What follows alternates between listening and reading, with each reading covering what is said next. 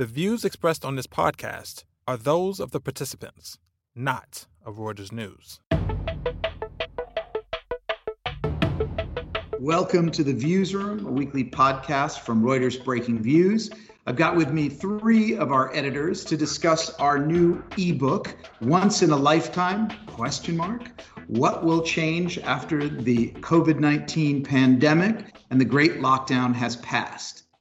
Fascinating conclusions that I think I've reached looking at the 44 stories that the team produced around the world over the past couple of, of, of months is just so how many of the the mega trends that we've been writing about around the world, whether it's uh, the move towards more sustainable businesses, towards digitalization, towards stakeholder capitalism versus uh, just plain old shareholder capitalism, uh, automation, uh, all of these things seem to have been accelerated dramatically as a result of the great lockdown, whether it's because we're all working from home or we're, we're, we're, we're, we're no longer socializing the way we used to.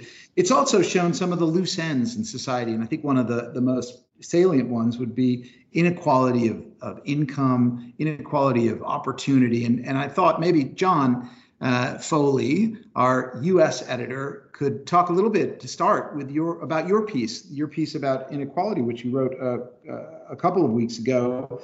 Um, certainly, what we're seeing play out now in many U.S. cities, well, just everywhere in the U.S. Um, you know, I think it's it's shown that this this crisis has exposed this these great differences between the haves and the have-nots, and now the have-nots are are making their presence known.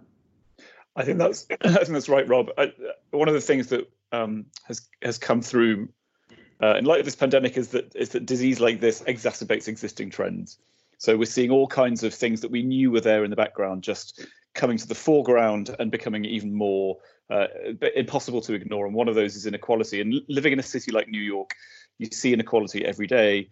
Um, but having densely packed areas, people living on top of each other, we've really been able to see the difference in how how the coronavirus has impacted different communities. And one of the things that we focused on um, quite early on was the fact that this was clearly a disease that was disproportionately harming poorer communities and communities of color.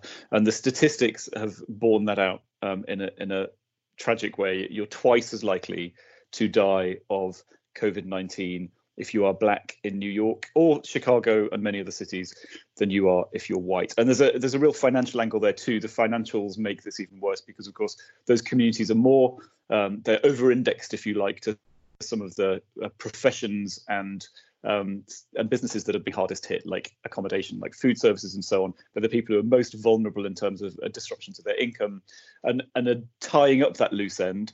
We're not seeing much sign that that that's really being taken seriously yet um, in in DC uh, or even at the state level. But that's going to be one of the big questions that we're yeah. I, think, I mean, so going to be asking. You, your piece looked at uh, Richard Beales wrote a piece that looked at labor and you know it looked at the, the critical workers um, you know, it, sort of rethinking what it means to be an essential or critical worker. And you see that, you know, whether it's healthcare practitioners or uh, ambulance drivers and attendants, but also, as you say, the people who deliver the food, the people who prepare the food for for folks who can afford to have it have it brought in. Um, you know, they are the frontline workers, and they disproportionately suffered and are disproportionately of uh, you know African American or Latino. I mean, it, there's a there's a glass half full way of thinking about this, which is that after this, we will look at some of these jobs that previously did not get particularly well remunerated and say, actually, these jobs are super important. We literally cannot eat without the folks who turn up to staff the supermarket. Uh, we need these delivery people. We need to be paying them more. Teachers, you know, nurses, whatever. Um, that's the glass half full approach. The glass half empty approach is that we'll all just return to normal, and, and people won't be prepared to make the sacrifices that they need to make to to to reward those people for the risk that they're taking. Right, right. I mean, speaking of sacrifices, sort of worth bringing in Peter Thal Larsen in in where are you right now, Peter? London. In sunny London. Oh, good, sunny. Well, I mean, you you wrote a piece that looked at um, well, one of the questions was was how governments are going to pay for all of the uh, I don't know what you call it, rescue or uh, unemployment insurance, all that kind of stuff that, that's gone through. We've got three trillion alone in the U.S. Um, what is it? Two trillion in the European Union and the UK. Um, your your view is basically that to to create a more equitable future is it where we're going to have to raise taxes pretty much. Maybe you could explain. Your you had a good feature in the book. Yeah, um, so I mean, obviously, it's pretty clear that that uh, government borrowing is going up everywhere in the world, um, and I think our colleague Swaha, you know, pointed out that that you know, 100 and uh, 150% of GDP debt to GDP is going to be the new 100% of debt to GDP. Everybody's everybody's debt's going to get cranked up a bit, um, and I don't think. I mean, clearly, I think governments are going to have to run deficits for quite a long time, particularly because people are going to be a bit more cautious as a result of this. They're going to save. Companies probably also are going to be a bit more cautious. Um, but at some point, there will be some attempt to, to fix the, the government finances. Now, what happened in 2009 was we had austerity. Basically, the view was that you didn't want to raise taxes. What you needed to do was cut spending. And arguably, that led to a very anemic recovery and, and, and arguably also led to uh, uh, some of the sort of the political outcomes that we saw in the US, the UK, and, and in the Eurozone and so forth. So I think austerity will be really hard to do, particularly because, again, some of the things John was talking about with, with you know, uh, you, you, it's going to be very hard to cut back on care workers or teachers or healthcare professionals um, uh, after this crisis. So I think taxes go up. And actually, when you think about it, there are some tax ideas out that were already out there um, but we're sort of on the fringes uh, that will become more mainstream probably as a result of this. So if you think about wealth taxes, you know, that was a kind of like wacky left wing idea in the US presidential debate. Um, you can see how maybe uh, uh, this crisis pushes that more to the fore, and governments say, actually, okay, now it is time. We really need to do something about inequality. We're going to start taxing wealth.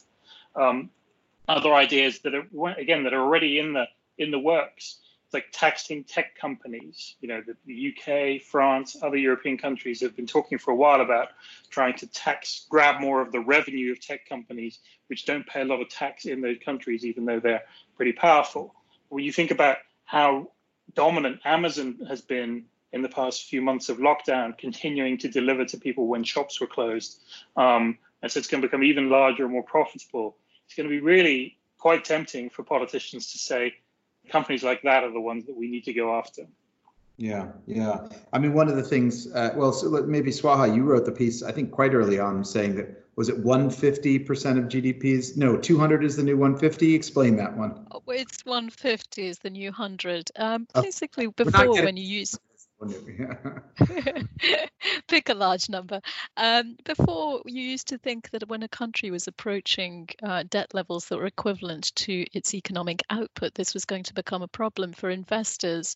And that rule book's just been ripped up. I mean, you look at Italy, which is probably going to end up with 160% of GDP. That may be a problem for investors but somebody who's just gone over 100 won't be anymore because you're I mean, you're on a playing field where there are so many people with 100% of uh, debt to GDP. I mean, who are you going to pick on as a bond vigilante? Um, and the other thing, and going back to Peter's point on austerity, I mean, I think there's a lot more breathing space, both on the debt levels and also on the need to clamp down via taxes or especially austerity because the central banks are doing so much.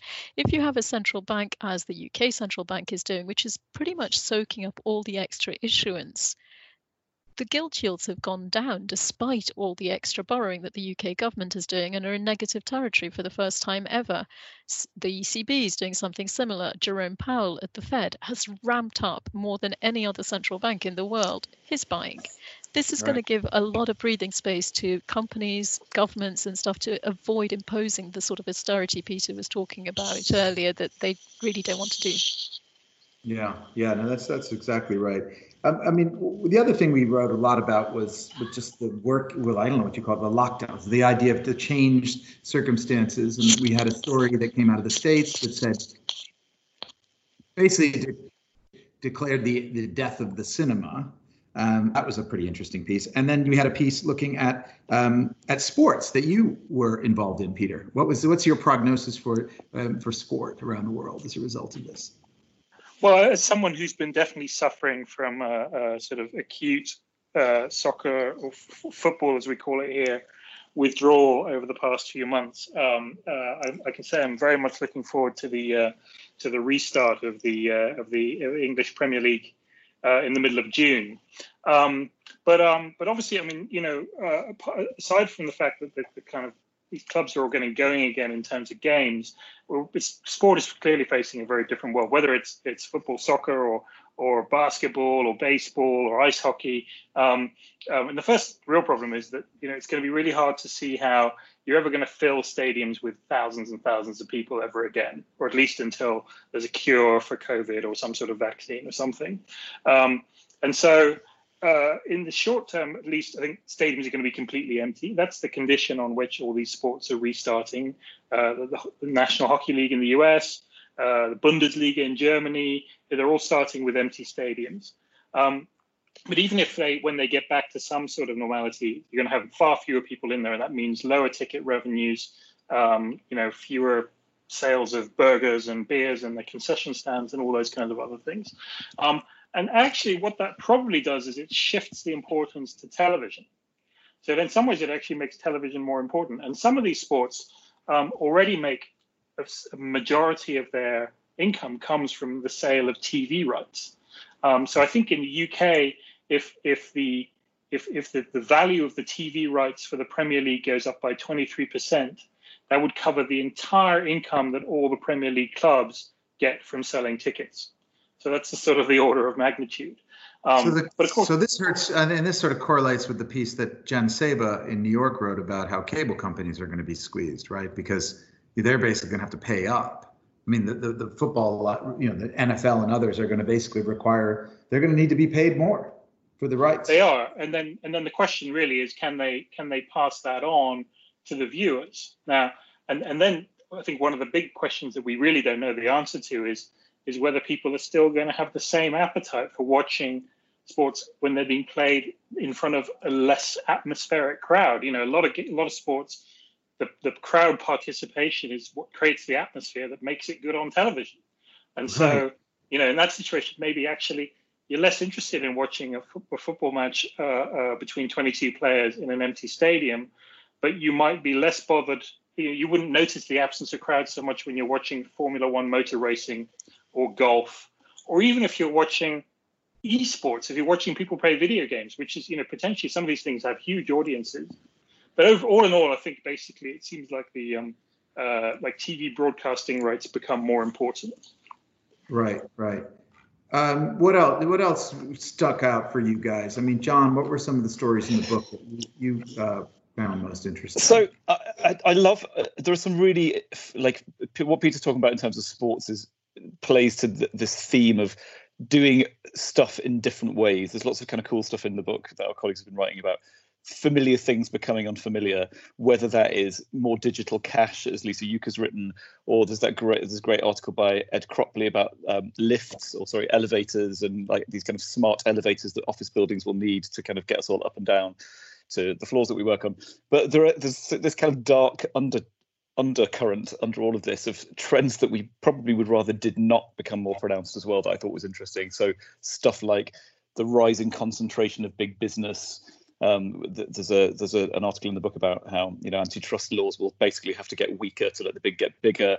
Um, big tech becoming really too big to fail because one of the things that's happened in this pandemic is that we've relied and governments have relied on companies like Amazon and Twitter um, to keep us fed and employed and informed. Um, so, so there's that kind of stuff, and also the, the the tracking, the idea that our phones are going to become more important in terms of tracking where we are, where we go, who we bump into. Um, so there's there's this kind of mixture of like, oh, that's delightful, something nice that makes my life more convenient, mixed with oh, look at the prohibitively high cost of um, continuing with life nearly as normal after this pandemic. Right. Ends. Ed Cropley re- referenced, um, I can't remember his name, Winston uh, from 1984. Exactly. Speaks about the uh, about tracking. Um, Peter, what stood out for you apart from some of these we've already discussed?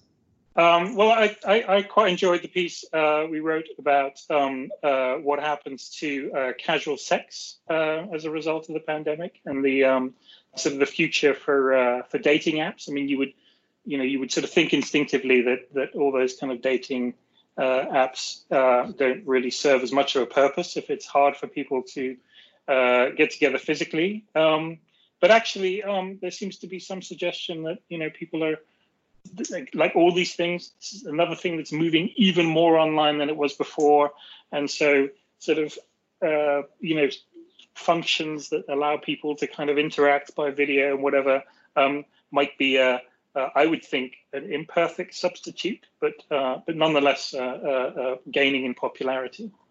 Yeah, that story was quite popular, unsurprisingly. And it sort of looked at the idea of how Match.com and Tinder and all these guys are rushing to basically create Zoom-like functions or Microsoft Teams, you know, type functions. Kind of an interesting intersection there. Um, what about you, Swaha? What uh, what's tickled your fancy from the book? Um, I really um, was interested in Aimee Donnellan's piece actually on what will happen to office life afterwards and what happens to the companies who sell us their office space. Uh, I mean, obviously, everybody's rethinking how much do you actually need to be in a physical space and how much, uh, how well does remote working uh, function. And her piece was actually the social distancing needs. It was a nice contrarian piece about how social distancing needs will actually be good news for some of these companies that uh, these offices and the like. I also really liked the um, the piece that uh, our colleagues was a transatlantic co- collaboration between Anthony Currie and George Hay on the climate fight mm. um, and how you know the focus on the pandemic and the needs how that actually changes perhaps the the urgency with which we fight climate change in fact and they they had a sort of they weren't too gloomy as you say we're tending to take a glass half full empty uh, half full rather than half empty approach but um, they weren't too gloomy about that no that's true um, i mean my, for my for my part i really liked uh, john foley's your piece um, about shalmaneser III, who I guess was an Assyrian king who seemed to have been the early adopter um, of um, clasping digits or handshakes. Um, I thought that was interesting. Maybe just uh, maybe you want to give us a little view about what your prognosis for the handshake and well, why. my po- I guess my point was that the handshake has been with us for thousands of years, according to some of these Assyrian carvings. Um, but it suddenly seems a bit kind of icky in the era of um, crowd-borne diseases and viruses that you may be able to transmit through you know pressing the flesh. So what could take its place? But also what happens if we stop shaking hands? Because it turned out that there are very scholars around around um, the world who've been looking at what effect handshaking has on business deals. In particular in, in berkeley in california they'd worked out that if you do shake hands and then negotiate on, say, selling a house, you both come out on a net basis better than if you don't shake hands. You're, you're much less likely to try and get one over on the other person if you've shaken hands beforehand. So if everyone stopped shaking hands, basically our hypothesis was that the world gets less trusting, which really is the last thing we need right now. Yeah, no, exactly. Well, okay, that's good. Uh, I mean, there's 44 articles for our um, our listeners to dive into if they go to breakingviews.com and look for the what will change uh, tab. They'll see all of them there, or they'll also be able to download the PDF uh, once in a lifetime question mark and you can't miss it because it looks like the remain in light cover for the talking heads record from 1980 um, all right well that's our show for this week. I want to thank uh, john swaha and peter for joining us freddie joyner in new york and karen kwok in london for helping to produce this. And our final thanks go to you our listeners for tuning in. Subscribe to the views room and our sister podcast the exchange on itunes spotify or wherever you go to get your podcast fixes. Check us out every day at breakingviews.com and don't forget to tune in next week for another edition of The Views Room. Auf Wiedersehen and stay healthy.